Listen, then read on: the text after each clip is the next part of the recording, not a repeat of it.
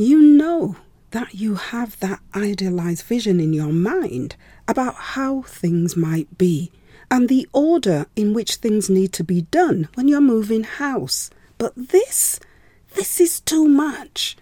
I've gone back into my shipping boxes, taken out the toaster that I bought, and it will be shipped to Malawi so I can have toast now, not in a year or two's time. There, I feel a relief coming on already. My name is Dr. Asha Sefenit Wadasi, and like many people of African descent, I used to live in the UK, but I always had a dream which developed into a plan to move to an African country of my dreams. After travelling around several African countries on the African continent, I finally settled on Malawi, a small country the size of the UK, which is in the east side of the African continent. And I love it here. My podcast is about my life in Malawi, how I got here, how I'm managing to stay here, and some of the interesting things I get up to during my daily life. I also focus on helping you to break through with your own best life plans for living in your own hot country of your dreams or just having the life you want. I also look at your money freedoms, your job freedoms, and many other things that can help you to get that best life. So stick with me as I take you through the Living Your Best Life in Africa experience. It's going to be a blast. Greetings. You're listening to the Living Your Best Life in Africa podcast, and this is episode 137. Greetings, everyone.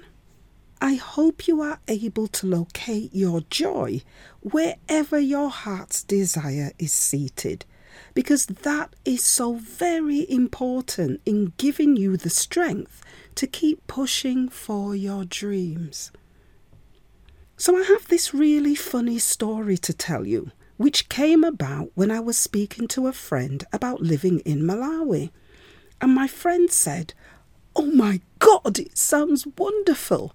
I bet there's nothing you miss about the UK, is there? And of course, I said, No, there isn't. But after the conversation finished, I thought, Asha, why are you lying? Why are you lying? I knew that there are some major things that I miss about the UK when I'm at home in Malawi. And so, in this week's episode, I'm going to share my top five misses with you and how I'm dealing with them. Just so you know that there may be times when you have to think ahead about the things that you will miss because only you understand you. And my misses might surprise you. So at number five, the first major thing I miss about the UK when I'm home in Malawi, would you believe it, is documentaries. I am a huge documentaries fan. I have always lived in big people's world, and as a child I was called Anafe, which means nosy. Utoanafe was often the sentence that was heard coming out of my mother's mouth. You are too nosy. Because I always wanted to know the answers to big people's questions, questions that sometimes had nothing to do with me. And I carried that quirkiness into my adult life and found a joy watching documentaries and just learning the answers to some of the world's questions. And I did that as I said, through watching documentaries. I love them. And when I've worked all day for hours and hours and hours, and then I settle down for the evening, all I want is a good documentary. That's what I miss. Malawi is not a country of documentaries. In Malawi, it's about farming, church, and government news with the occasional look at community projects, although this is changing with new TV stations like Mibawa, which strives to bring new types of content to the younger viewing audiences. But change is slow. So, to get documentaries in Malawi, for now, you have to buy really expensive American cable TV and when you buy it, you find that the quality and range of the programming is so inferior to what you get in the West, but it's charged at the same price. It's a bit like cast off medicines that they send to Africa thinking that we're going to be grateful. It's old and tired. The old TV programs are a decade old and more, and me, I refuse to buy because I know that we in Malawi are being scammed. So, what I find myself having to do when I'm visiting the UK and just before I return home to Malawi, well, what I do is to search all of the major TV channels and download as many documentaries as I can find, downloading them to my tablet so that I've got things that I can watch for months at a time when I get home. One of the things that you may not know about me is that I also suffer from really bad insomnia. It doesn't matter how tired I am. There is no sleep in my eyes. And so, to rest and maybe catch a little sleep, what I do is watch documentaries. But when I'm home in Malawi for maybe six, eight, or ten months at a time before visiting the UK, of course, I run out of documentaries to watch. And remember, I can't just download new content because in an earlier episode, you'll remember me sharing with you that buying internet data in Malawi is really expensive. I can easily spend hundreds of pounds a year just buying data for my work. So, using data to download new documentaries is an absolute no no. It's too expensive.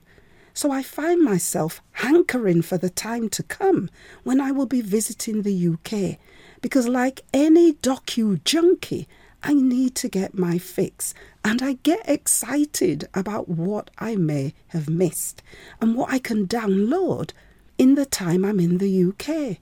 And sometimes I'm so greedy, I don't even wait to get home to Malawi. I start watching on the flight home. So I really miss documentaries and the ease with which we can access this type of content in the UK. My advice if you're like me and you enjoy a particular type of content, download your supplies before you leave for your travels. At number four is my books.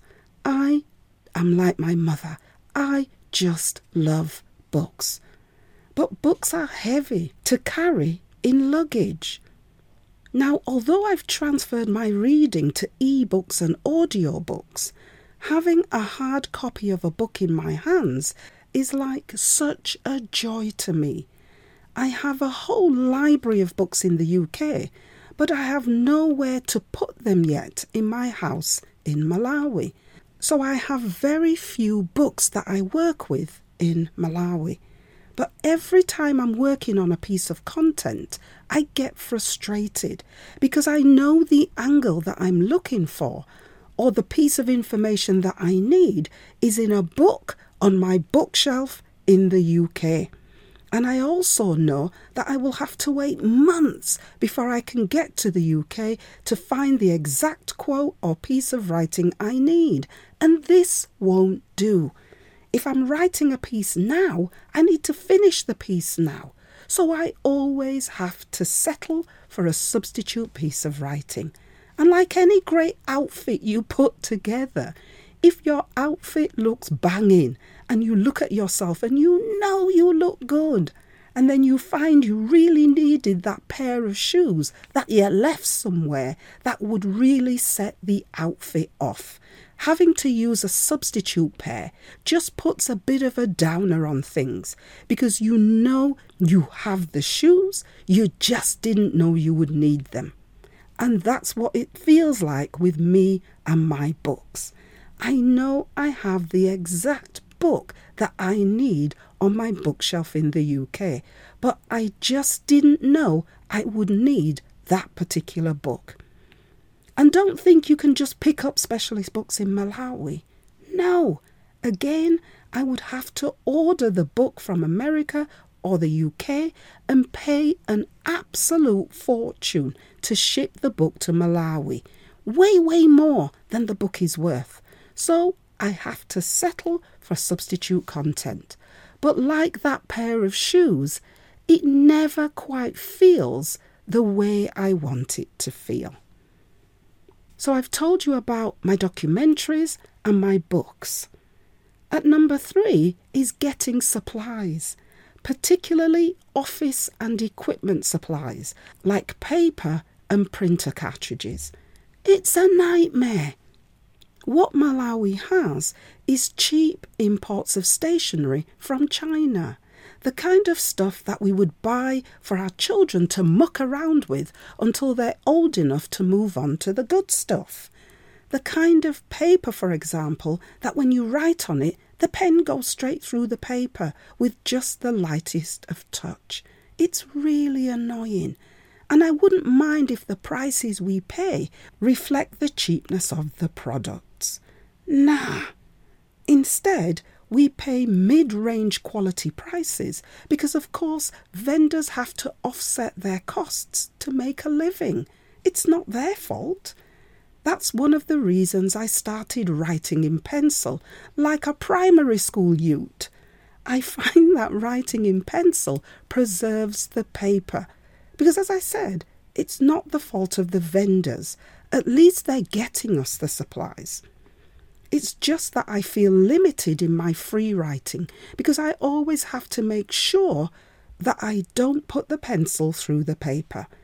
And I'm not even going to mention the printer cartridges, except to say, walk with your things. So when I'm planning to come to the UK, I get excited because I start making lists of office supplies that I need, and it makes me feel like I'm on a mission to get to the UK and stock up on all the goodies that I need and then take them back home. At number two is the DJ and sound system raving. I am mad for music and I am mad for dancing. I love dancing.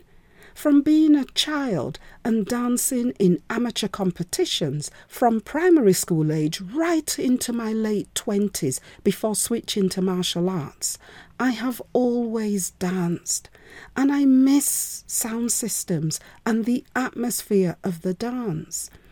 I miss when we arrive at the dance and see everyone clinging to the outside edges of the room with a big empty space in the middle.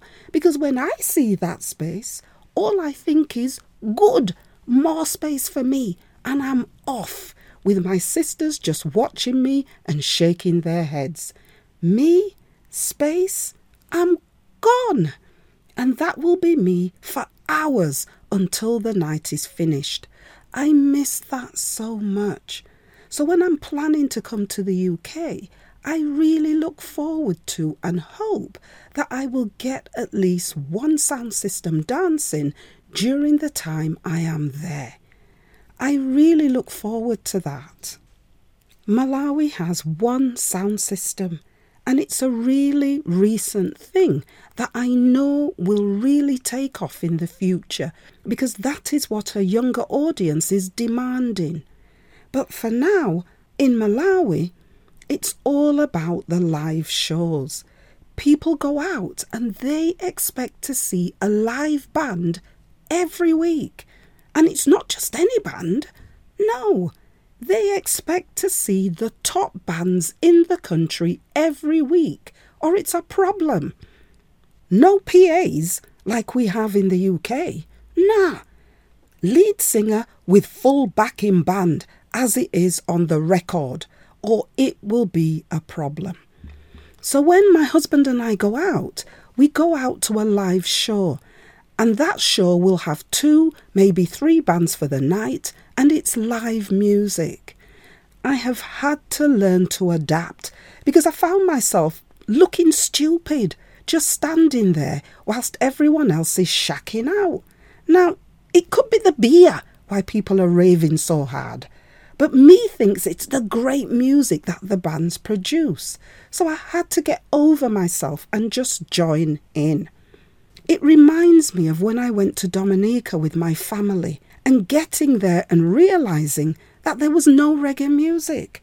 I was in an absolute coma. I just couldn't understand how people could listen to soca for seven to eight hours non stop and then say they'd had a good night. But then, when I went to a live show for one of the top bands in the country, everything changed. And after that show, I learned to adapt. And before I knew it, I had to eat my words, and not for the first time. So for me, even though I've adapted to the Malawi music scene, which I love, I'm a DJ and sound system girl without apology, and that's what I crave. And when I come to the UK, that's what I hunt for. And at number one, you're gonna laugh. My number one most missed thing when I'm in Malawi is wait for it toast. Hot buttered toast. I am the biggest toast fan you will ever know.